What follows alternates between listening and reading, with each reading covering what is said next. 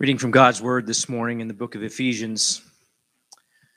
So I tell you this and insist on the on it in the Lord that you must no longer live as the Gentiles do in the futility of their thinking. They are darkened in their understanding and separated from the life of God because of hardening of their hearts. Having lost all sensitivity, they have given themselves over to sensuality so as to indulge in every kind of impurity with a continual lust for more. You, however, did not come to know Christ that way. Surely you heard of him and were taught in him in accordance with the truth that is in Jesus. You were taught with regard to your former way of life to put off your old self, which is being corrupted by the, its deceitful desires, to be made new in the in the attitude of your minds, and to put on the new self, created to be like God in the true righteousness and holiness. Therefore, each of you must put off falsehood and speak truthfully to his neighbor. For we are all members of one body. In your anger, do not sin. Do not let the sun go down while you are still angry. And do not give the devil a foothold. He who has been stealing must steal no longer, but must work, doing something useful with his own hands, that he might have something to share with those in need. Do not let any unwholesome talk come out of your mouths, but only what is helpful in building others up according to their needs, that it may benefit those who listen. And do not grieve the Holy Spirit of God, with whom you were sealed for the day of redemption. Get rid of all bitterness, rage, and anger, brawling and slander, along with every other form of malice. Be kind and compassionate to one another, forgiving each other just as in God, Christ, God, just as in Christ, God forgave you. Be imitators of God, therefore, as dearly loved children, and live a life of love, just as Christ loved us and gave himself up for us as a fragrant offering and sacrifice to God. Amen.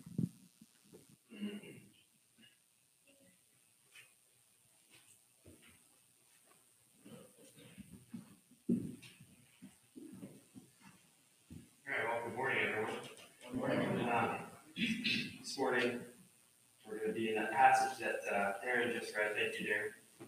If you all would turn with me to uh, Ephesians chapter 4, that'd be great. Uh, first, look outside. This is crazy. The weather, I mean, is this the first snow? Yes. I think so. And it's coming down. It's beautiful. Um, I was just talking with Sally how yesterday I walked out, I'm dressed and I put my t shirt on and I walked outside and like we were rushed out, so we rushed outside, and then all day I was freezing because I was just wearing a t-shirt. Uh, but I learned better. I put on this, and warmer today, and uh, it just made me think of how you know as the environment changes, we like I need to adapt and change with it. Right? When it gets colder out, there's certain things that I need to do in order to prepare for the winter. Right? I need to get out my warmer clothes. I need to put on my coat as I didn't do yesterday. Um, otherwise, I'm going to be cold all the time. And there's other things that we do, right, to prepare for the winter. Maybe that's, uh, you know, turning the heat on, or winterizing our homes or our vehicles.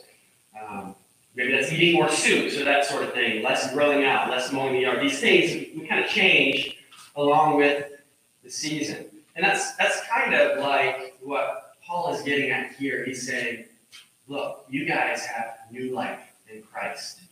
And there's certain behaviors and actions that are characteristic of this new life in Christ. The environment has changed, your identity has changed. So you need to do the things that are in accordance with that new change. It, uh, makes me think of how before before Abby and I were here, uh, some of you may know we were living in the Dominican Republic and living overseas. I don't know, has anybody lived overseas? It doesn't really matter where you go, there's a huge cultural shift. And when you're in that other space, you need to, over time, we have to adapt to that culture. So we were there, and there were new customs and new rhythms and new holidays, new practices, new foods, and uh, of course, new language, speaking Spanish and all that. And just to just to highlight a few. So here we're in a very like productivity driven culture, right? We work eight to five, pushing 40, 50, sometimes 60 hours a week.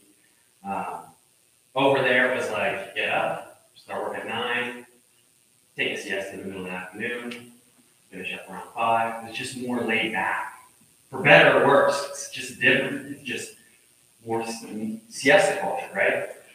Um, household habits were different too. Here, we just kind of turn on the, or we don't even turn on the hot water. There, we don't take a hot shower. You gotta flick the switch and let it warm up to kind of plan ahead. And there are lots of times it's like, man, I feel for a hot shower right now, but gotta, gotta wait 30 minutes for the water to warm up. Uh, drinking water from the tap, just take that for granted here. Over there, no, you can't drink the water from the tap. You gotta get your big, you know, we've got the Culligan jugs here. You gotta get those big jugs. Get them from the from the corner store. You bring them into your house, or call somebody to bring them into your house, and then that's the water you drink. That's the water you brush your teeth with. Um, lots of people recommend that's the water you to cook with. So it's just it's just all these different practices that come with living in a different place. Um, and then here's another one that's huge. Like the safety thing here. Like I don't know if any of you all go to Starbucks and work or something, take your computer with you. I do it, I'll just leave my computer there, go use the restroom, come back, it's fine. There you you get off the plane, you start seeing these people's homes, and it's like there's iron bars on all the windows, there's gates. We had four keys to get into our home. One was a gate, one was stairs, and you walk up and then the iron gate and then the other gate. So it's just like all this these different practices you have to be thinking, okay, am I am I doing the right thing? Am I being safe? Am I gonna injure myself? Or all these things that come with um, you have to adopt these these new behaviors uh, in order to be safe there. When we when we first got on the island, our supervisor said you have to prepare for drastic personal reorientation, and that phrase still sticks in my mind. Drastic personal reorientation. Um, it's drastic, it's personal, it's complete reorientation to the values, and practices, and the customs that you're that you're used to. Uh, because our identity changed. We were used to be Americans living in the United States, now we're Americans living in this different country, this different culture. And all, all that, all that sort of backstory as an image, as a metaphor to who we are in Christ, Paul has just spent three chapters saying this is this is who you are in Christ. And now he's getting to the place where he's like saying, this is how you live in accordance with it. This is how you live in accordance with it. Your identity has changed. You've been adopted into the family of God. There are family values that you need to adopt in order to live in accordance with that. And um, so this is this is where we start this morning. Um, last week, Pastor Dan explained how at the at the root of the process God is moving us towards is towards maturity and towards unity. And the image that, that Paul gives here is like a body. It's like each of you are different parts of the body, but you're all functioning together. And, and now, here are some practices that you can adopt. Here are some things that you can do in order to grow in maturity and in unity. So these, these aren't just morals, but what he's getting at here, these aren't just virtue advice lists in order to make you more moral. There, there's a purpose behind them, a foundation he wants to move us towards unity and maturity. So with that, let's go ahead and, uh, and pray, and then we'll get into this here. God, thank you so much for this morning. Thank you for the wonderful weather. Um, let us, as we go about our days, remember that just as when winter comes, we have to adopt, uh, adapt. So when we're brought into your family, Lord, you help us grow into this new life uh, with these certain practices and these certain values. So help us this morning. Help us to do that, Lord. We pray this all in Jesus' name. Amen. So uh, we're going to begin here in verse 17, just kind of go through this a little bit. Paul says, So I tell you this and insist on it in the Lord. You must no longer live as the Gentiles do. Now remember, he's talking to Gentiles here. He's talking to the, the, the Greeks in Ephesus. He said, Look, you have to no longer be like that. You have these cultural assumptions and values. No longer live like that. He says, Don't live as the Gentiles do in their futility of thinking. They're darkened in their understanding and separated from the life of God because of the ignorance that is in them due to the hardening of their hearts. Having lost all sensitivity, they have given themselves over to sensuality so as to indulge in every kind of impurity. and they are full of greed. To say, look, listen here, pay attention. I'm insisting on this. You're, you're ethnically Gentiles, but you are no longer to ethically be living like Gentiles, but rather living as children of God. Your identity has changed. Your values and your behaviors need to change too. Notice what he says. He says, their, their thinking as Gentiles is futile. It's pointless. It's producing no good fruit. It's lacking any substance. It's futile. And they're darkened in their understanding. So what they understand is not clear. It's clouded. It's like when you wake up in the middle of the night and you're stumbling through your house trying to go to the bathroom, stepping on Legos, right? And because of this, their hearts are hard. Their hearts are hard because they're ignorant. And this way of thinking, this way of understanding is leading them to particular practices. They're indulging in every sort of impurity and sensuality. They're full of greed. Uh, this, this may be a helpful way of, of thinking of. This works here. Um, I got. Cool. So this is this is a that's a very uh, dead tree. If you can't see, and there's some there's some roots here, little spider web there. But this is this is kind of how I see this playing out. Is look, they're they're understanding what the foundation is is darkened understanding, futile thinking, and ignorance. And what that's leading to is separation from God and others, which is playing out the, the, fruit that is being born from these roots: impurity, no sensitivity, greediness, hard-heartedness. Their thinking affects their actions. Then he says in verse 20, that is not the way of life you learned when you heard about Christ and were taught in him in accordance with the truth that is in Jesus. What Paul's? He's saying, look, there's two ways of living here. One is apart from the body of Christ, as the Gentiles do. The other is connected to God. Here, here's kind of the opposite of this. Uh, and, and, we're going to get to this too, as he's talking about the different fruits that, that grow from this.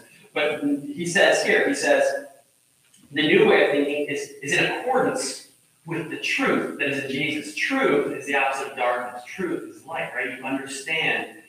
So there's a foundation of truth. Uh, it's it's kind of like it's it's kind of like when when two people get married or something. Like there's the or, or maybe think about it like this: uh, when somebody gets adopted, right? When somebody gets adopted, there's maybe the legal transaction of like, okay, paper signed, you're in our family. But then there's a process of growing to become like that. And Paul is saying, look, you were taught a new way in life, so live according to it. Uh, in verse 22, he says, You were taught with regard to your former way of life to put off your old self, which is being corrupted by its deceitful desires, and to be made new in the attitudes of your minds, and to put on the, the new self, created to be like God in true righteousness and holiness.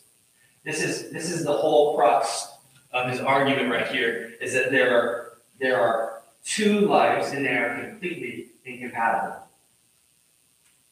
You have to be uprooted from this soil that's poisoning you and, and producing poisonous fruit to you and to those around you, and be replanted in this in this new soil um, that gives life to you and those around you. Um, we grow into this this new life. Of course, this, this metaphor is limited, right? Because uh, it's something that Paul is instructing the, the Corinthians to do, or the, the Ephesians to do, and so it's not like it's just a tree that blooms as soon as it's planted in new soil. It's something that you that you work out and you participate with. Um, so maybe this maybe this will help. That there there comes a moment when we when we know Christ, when we learn about Him from teaching that comes, and we we accept the grace and the forgiveness, and then over time, our life begins to look more like as He intended. And isn't this awesome? It says as He intends it is for us to grow to be like God in true righteousness and holiness. So there's this there's this process that we participate in that the Holy Spirit is is moving us towards. Um,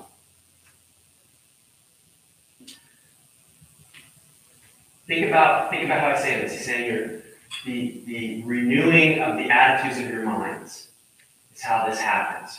Put off the old self, Be renewed in the attitudes of your minds and put on the new self. And I think that this is key. That the way that we think affects the behaviors. And so he's saying, you're being taught this new way, transformed, be renewed in the attitudes of your mind. And we're going to get back to that. Uh, so now he's going to spell out what, what specifically this looks like. Look at verse 25. Therefore, each of you must put off falsehood and speak truthfully to your neighbor, for we are all members of one body. Jump down to verse 29, because he's going to continue talking about speech. He says, Do not let any unwholesome talk come out of your mouths, but only what is helpful for building others up, according to their needs, that it may benefit those who listen. Talking about speech. Speech, everything you say needs to be true. Everything we say needs to be true. Why? For we are all members of one body. This continues the theme of growing in maturity and unity. John Stott says a lie is a stab into the very vitals of the body of Christ. Fellowship is built on trust, and trust is built on truth. So falsehood undermines fellowship, while truth strengthens it. Just like what Pastor Dan was preaching about last week, right? Truth and trust and transparency. Um, and, and then these things are built over time. Um, but in addition to speaking truthfully, our speech should be wholesome. Another way to translate unwholesome, don't let anything unwholesome come out of your mouth, is rotten. So we're all part of one body, but the way that we use our words can actually rot out the community. But on the contrary, contrasting that, he says, only speak what is helpful for building others up according to their needs, that may benefit those who listen. So, in the same way that our words can deteriorate the community, our words also have the ability to build up the community. I just think that that's crazy. Just, I know it's kind of a thing, but isn't it crazy how in the beginning God created with His words, He spoke into existence? Isn't it neat that also we can, in a way, use our words to create and build up that community? I just think that that's, I just think that that's incredible. Uh, but what Paul's saying here is, pay attention to this. This is important. How we use our words matters. Uh, so how are we using our words? Are we using our words to build others up? Are we building up our community? Or are we tearing others down and ruining the community? Are we talking behind people's backs? Are we gossiping? Are we are we lying? Gossip, lies, meanness, complaining, tearing each other down, these things have no part in the kingdom of God. And, and we need to we need to root these out, repent of them, and, and not do them anymore. And then he talks about anger. Look at verse 26. He says, In your anger, do not sin. Don't let the sun go down while you're angry, and don't give the devil full. Notice he's saying don't, he's not saying don't get angry. In fact, it seems like he's kind of giving permission, but he's kind of qualifying it. Like in your anger, don't sin. Like you're gonna be angry, but just don't sin when you when you get angry. Um, anger isn't always bad. We see anger in the character of Jesus. We see anger in the character of God. Uh, it isn't the anger that's the problem. It's how we react when we're angry. And here I'm going to pull from John Stott again. Love that guy. He says, uh, there's great need in the contemporary world for more Christian anger. We human beings compromise with sin in a way that God never does. In the face of blatant, blatant evil, we should be indignant, not tolerant, angry, not apathetic. If God hates sin, his people should hate it too. If evil arouses anger, it should arouse ours as well. What other reaction can wickedness be expected to provoke in those who love God? Remember, not saying hate people, saying hate, hate sin, love people, right? Don't, don't sin in your anger. Uh, don't sin in your anger. There's such a fine line between righteous and, and unrighteous anger, and it's, it's, we have to be aware because it's hard for us as simple people to get this this right. Um, sometimes we're just mad because our pride is injured. right? We need to make sure that our anger is, is free from injured pride, or jealousy, or malice, or animosity, or the spirit of revenge. And then he says, don't let the sun go down in your anger. He's less talking literally here, I think, and more talking about the truth that nursing our anger is kind of dangerous. Don't nurse your anger. And don't give the devil foothold. Seldom safe to allow the embers to smolder. John Stott says, he says, the devil loves to lurk around angry people, hoping to be able to exploit the situation to his own advantage by provoking them into hatred or violence or breach of fellowship. So we need to be aware of the things that make us angry. For me, I, I had to stop listening to political commentary.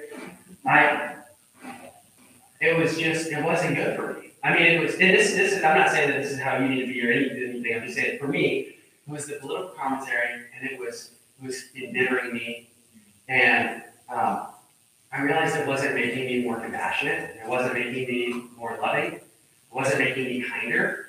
And so I had to look at my life and say, look, I need to, I need to get rid of that at least until I can uh, take it in moderation control it because I don't like the person that I'm becoming watching or listening.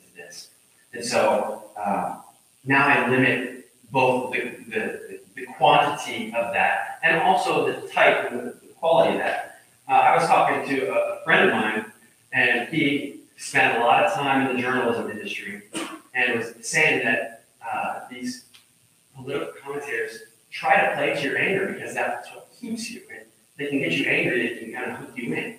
And that was so interesting to me. It's like it's an intentional thing, and it's not. It wasn't making me healthier. And so this is the kind of thing that we need to look at our lives and say, what is it that's making me angry? Is it righteous anger? Or is it unrighteous anger? Is it moving me towards loving God and loving people more? And if not, we need to get that out of our lives. The devil loves to lurk around angry people, hoping to be able to exploit the situation to his own advantage. He wants to provoke you hatred, he wants to pr- provoke to violence uh, or a breach of fellowship. The violence thing is not me. I don't think I'd ever be violent. Most of us are probably socially conditioned not to be violent, right? But a breach of fellowship, a breach of fellowship, is it making us love others maybe near us or other individuals or other groups or whatever? Is it is it making us love others more? So, uh, so in verse 30, when he says, Don't grieve the Holy Spirit with whom you were sealed for the day of redemption, I think what he's getting at is that these are the sorts of things that, that grieve the Holy Spirit. If we're Christians, we've received the Holy Spirit. And so long as we are um, hurting others or using our words to tear them down, we're, we're hurting others, we're hurting ourselves, we're hurting grieving the Spirit of God. So then, then Paul gives this list of virtues and vices. In 31. Get rid of all bitterness, rage and anger, brawling and slander, along with every form of malice. Be kind and compassionate to one another, forgiving each other, just as Christ, in Christ, God forgave you. Follow God's example, therefore, as dearly loved children, and walk in the way of love. Just as Christ loved us, he gave himself up for us as a fragrant offering and sacrifice to God. Let's see a slide again. This one. No, this one, this one. Bitterness, rage and anger, brawling and slander, malice, they're all attitudes and actions that we need to get rid of. They're characteristic of our life apart from God, they need to be totally rejected. They have no place in, in Christian community. And also, we need to practice these things. Put on the new self kindness, compassion, forgiveness. These are characteristics of the, the new life. We are dearly loved children. So we need to follow in the example of our dad. Being like God is part of our very purpose. Just to walk in the way of love, just as Christ loved us and gave himself up for us as a fragrant offering and sacrifice to God. Walk in the way of love. Live in love. Notice what love is. It's self-sacrificial. Christ gave himself up for us. It's outwardly focused. Kindness, compassion, these things have to do with others and community. Um, we should be swimming in love. I didn't say drowning. Those are different things. Swimming in love, though. Those are how we're supposed to live. Not just one hour a week, not just five hours a week, every minute, right?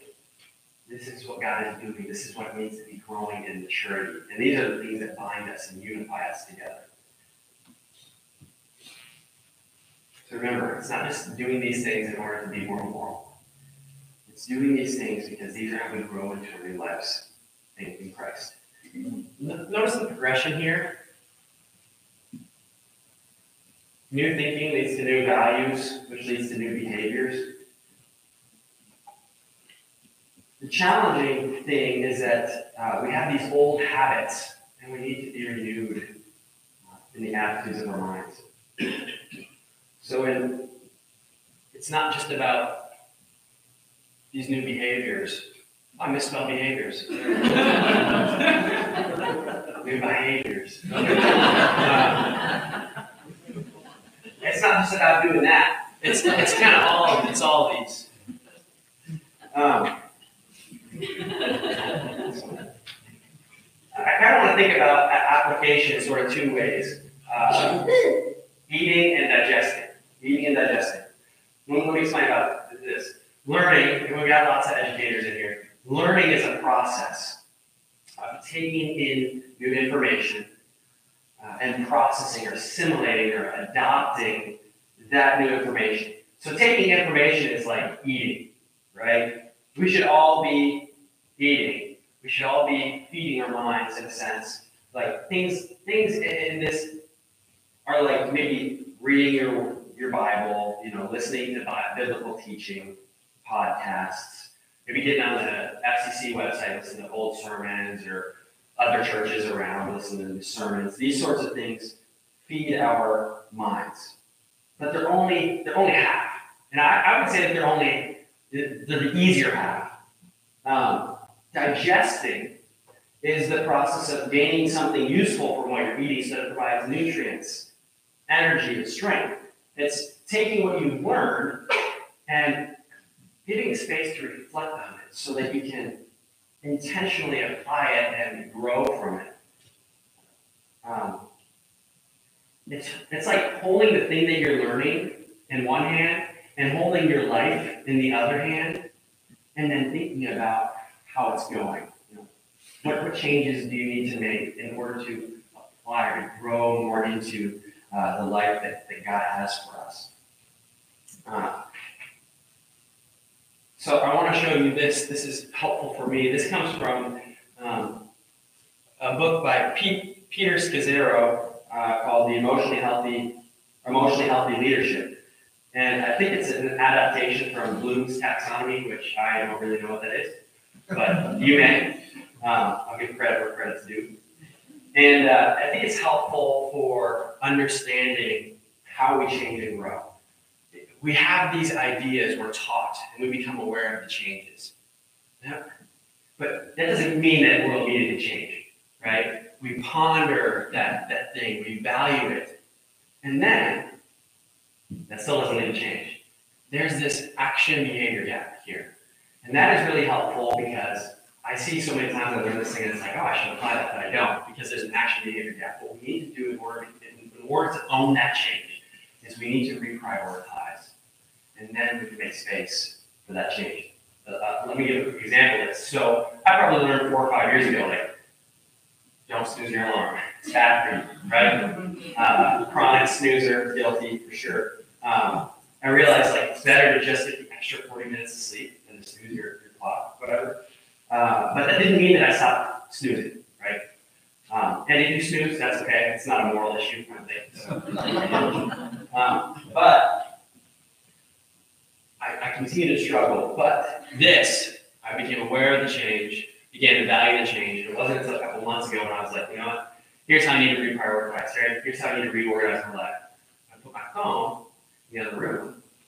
So when I get up in the morning, I have to literally go into our living room, off phone. By that time, I'm up, I'll just start making coffee.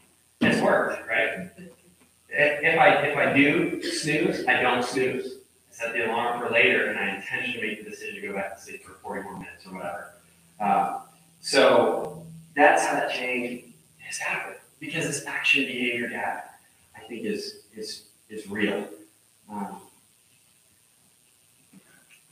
I think this is only halfway halfway there though, because this can help us with doing things like maybe you know our prayer lives, carving out more time or something. We understand prayer is a good thing, but there's that action behavior gap, so we need to actually make space, time. But things like love, things like forgiveness, things like kindness, this this model doesn't really work. So I want to show something that I think is is helpful here. This is how we are renewed in the attitudes of our minds. At least a, model. You know, models aren't perfect, but who we are in Christ, our new lives as children of God, the way that our behavior eventually changes is through continuing to remind ourselves that eating part, right? Our values will, will eventually, you know, continue to change over time. That's really reflection. I think it's reflection that helps us think about this and adapt to to become more loving, become more compassionate, become more kind, these sorts of things. And this reflection, you know, happens every day as we as something happens in our day. Where oftentimes something happens, you know, get this spat with our spouse and our kids or whatever. You know, we just move on and don't think about it. But I think in thinking about it and reflecting on, okay, what happened there? What was that feeling? How can how, how did that align with God's will for my life, or how did that not align with God's will for my life? And then reflect on that. Ask for God's grace to be different next time. Um, and then I think adding grace into this whole thing is like we're already for Christians, like we're already in the family of God.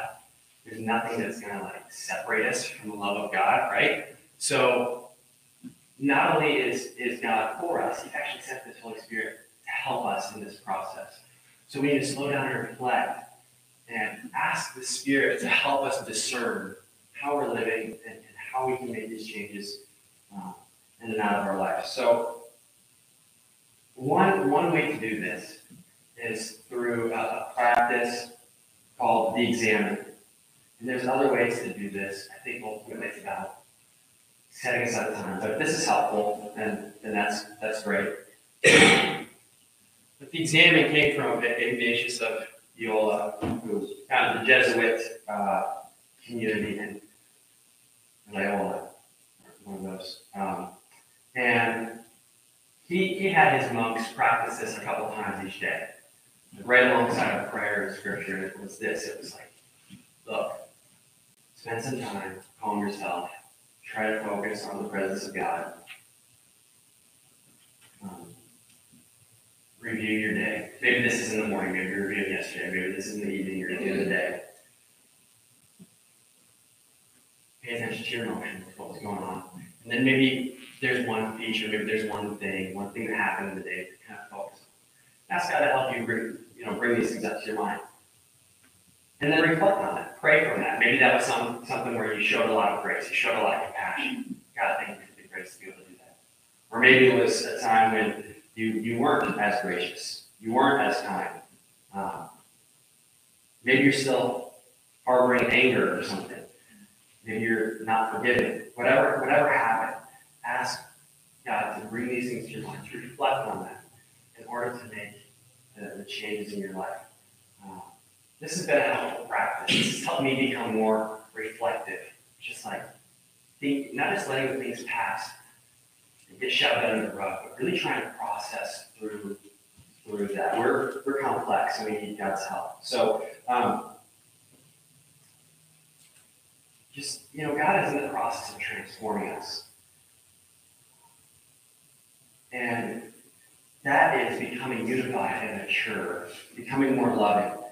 and we, we, we get to intentionally participate in that. And so that's, that's what this is all about. And so um, I, I encourage you all this week to bring this passage of scripture up. Maybe use the passage of scripture as a guide to practice this. You know, where was my speech not true or helpful or kind? Um, where was I sitting in my anger? You know, where didn't I show compassion, kindness, these sorts of things? Um, so, so that as we do this, we can live into our new lives in Christ. And uh, these slides, these slides, you, if you want them, you can ask me for them, or they're in the app under the sermon notes. Um, but hopefully, hopefully, this is kind of a helpful way of thinking about how we're transformed uh, through the renewing of our minds um, to become this unified and mature body of Christ. So, uh, God is God is so good, and um, just let's just thank Him for that prayer. So, pray with me, please.